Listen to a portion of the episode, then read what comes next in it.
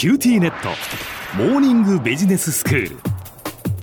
今日の講師は九州大学ビジネススクールでバイオ産業がご専門の荒木博光先生です。よろしくお願いします。よろしくお願いします。先生今日はどういうお話でしょうか？今日はですねえっと睡眠と睡眠ビジネスに関するお話です。はい。まあいきなり質問ですがまあ小浜さん睡眠時間どれぐらい取られてますか？普段。睡眠時間ですか？うんまあ6時間ぐらいかな。本当はもうちょっと寝たいですけどね。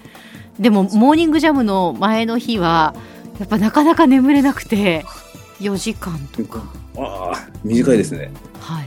朝起きた時は結構まだ眠たい感じですね。眠たいです。冬は特に。真っ暗なんでまだ外がわかります。はい。まあちょっと2018年のデータなんですが、えっと、日本はですね世界で最も睡眠時間が短い国と言われてて、うん、まあその平均は7時間22分とされています。うん、まあこの平均よりもっと短いですね。本当ですね。で一方ですね最も睡眠時間が長い国はですね南アフリカの9時間31分なんです。えー、そんなに寝てるんですか？約2時間の開きです。うん日本はまあ睡眠後進国と言われており、まあ、冒頭でもお話ししたように世界で一番睡眠時間が短い国なんです。ええ、実際じゃあ睡眠不足はどんな影響を及ぼすのでしょうか？うんまあきっと生産性にも影響あるだろうなとか思いますよね。応答したりしますね。で2017年にの流行語大賞に睡眠負債っていう言葉がまあノミネートされました。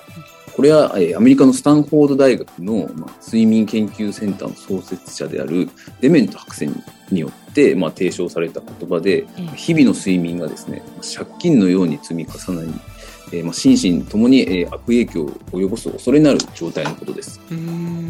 今日明日の借金ぐらいだったらいいんですけどももう債務超過を起こすような睡眠不足はですね、生活や仕事の質を低下するだけではなくてですね、はい、肥満や糖尿病をはじめとする生活習慣病やうつ病認知症などの発症リスクが高まることが報告されています。例えばアメリカの大学の研究ではですね睡眠の質が高い人ほどアルツハイマー型認知症の原因物質の蓄積が抑えられることが報告されています。また寝る子は育つとよく言われますがこれは科学的に証明されてまして、うん、成長ホルモンがですね最も多く分泌されるのが寝ている時なんですね。なんでまあ質の良い睡眠をとることが子どもの成長には不可欠なんですが最近は小さい子どもも夜型が増えています、まあ、大人の生活習慣が寄与しているところが大きく大人がきちんとした生活習慣を見直すことがまあ重要になってきます、はい。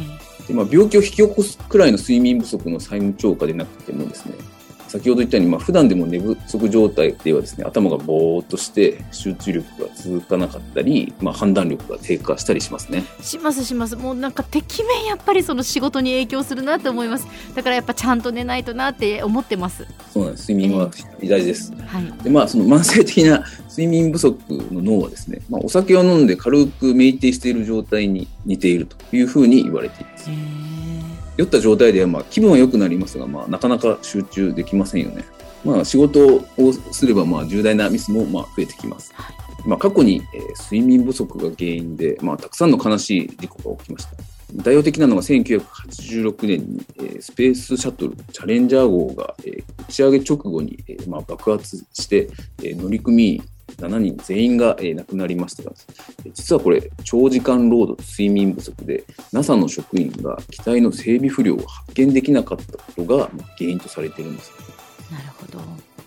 アメリカではまあこの事故を契機に、約まあ3000もの睡眠センターがまあ全米で設立されて、えー、睡眠への研究と国民への啓発活動が活発化しました。うんアメリカのシンクタンクの調査によると、まあ、日本の睡眠不足によるその国家的経済損失はですね、年間15兆円に相当するとのデータもあります。はあ、そうなんですね。想像つかないんですけど、まあ、GDP 国内総生産に占める割合ではなんと世界ワーストなんです、はあ、会社の経営者だったらまあ絶対に嫌ですよね。ですね。まあなので、えー、会社の生産性を上げるためにですね、企業は、まあ、睡眠改善にったさまざまな、えー、取り組みがされています。うん。小浜さんも、えー、お昼過ぎ午後2時から3時頃に、まあ、眠気が襲ってくることはありませんか？ありますよ。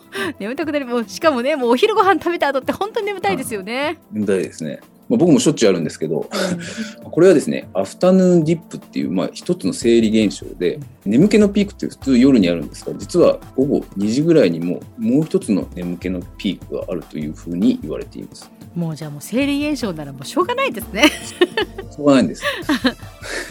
なんで逆にむしろもう開き直ってこの時間帯にですね、まあ、短い時間で15分から20分間のお昼寝をすることでですね、まあ、それ以降の仕事の効率が上げられると言われているんですね。うん、実はこれ厚生労働省もですね、お昼寝することを推奨しています。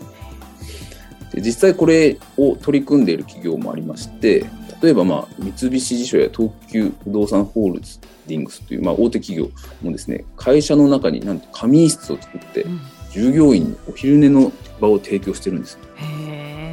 実際お昼寝を導入した社員の労働生産性が向上したというデータが出ています。あとはですね、企業ではないんですけど、実はお昼寝を取り入れている学校もあるんです。あ、そうなんですね。で、まあ、あの、福岡県有名なあの明前高校ではですえね、え冬休みに10分だけ眠る午睡タイムっていうのを取り入れているんです。これは強制ではなく希望者だけなんですが、うんこのシステムを取り入れた後はですね、東大をはじめ難関大学への合格率が増えたそうなんです。ええ、そうなんですか。そうなんです。まあ我々の時代もこういう仕組みがあったらもっと成績が良くなってたかもしれない。本当ですね。まあこれに限らず従業員にまあ睡眠改善プログラムを提供する企業もまあどんどん増えてきています。まあしっかり寝てしっかり働いてくれということですね。では先生、今日のまとめをお願いします。はい、えー日本は、えー世界でも最も睡眠時間が短い国と言われ、えー最も長い睡眠時間の国と比べると約2時間の差があります。慢性的なあ睡眠不足は生活習慣病や認知症の発症リスクを高めることが報告されている上に、睡眠不足は健康や幸福度、えー労働の生産性にまで影響を及ぼします。日本におけるその国家的経済損失額は15兆円との試算も出ており、GDP に占める割合ではあ世界ワーストです。たかが睡眠と侮ってはいけません。近年は健康経営の観点から会社の中に仮眠室を作ったり、従業員の睡眠改善に取り組む企業が増えています。今日の講師は九州大学ビジネススクールでバイオ産業がご専門の荒木博光先生でした。どうもありがとうございました。ありがとうございました。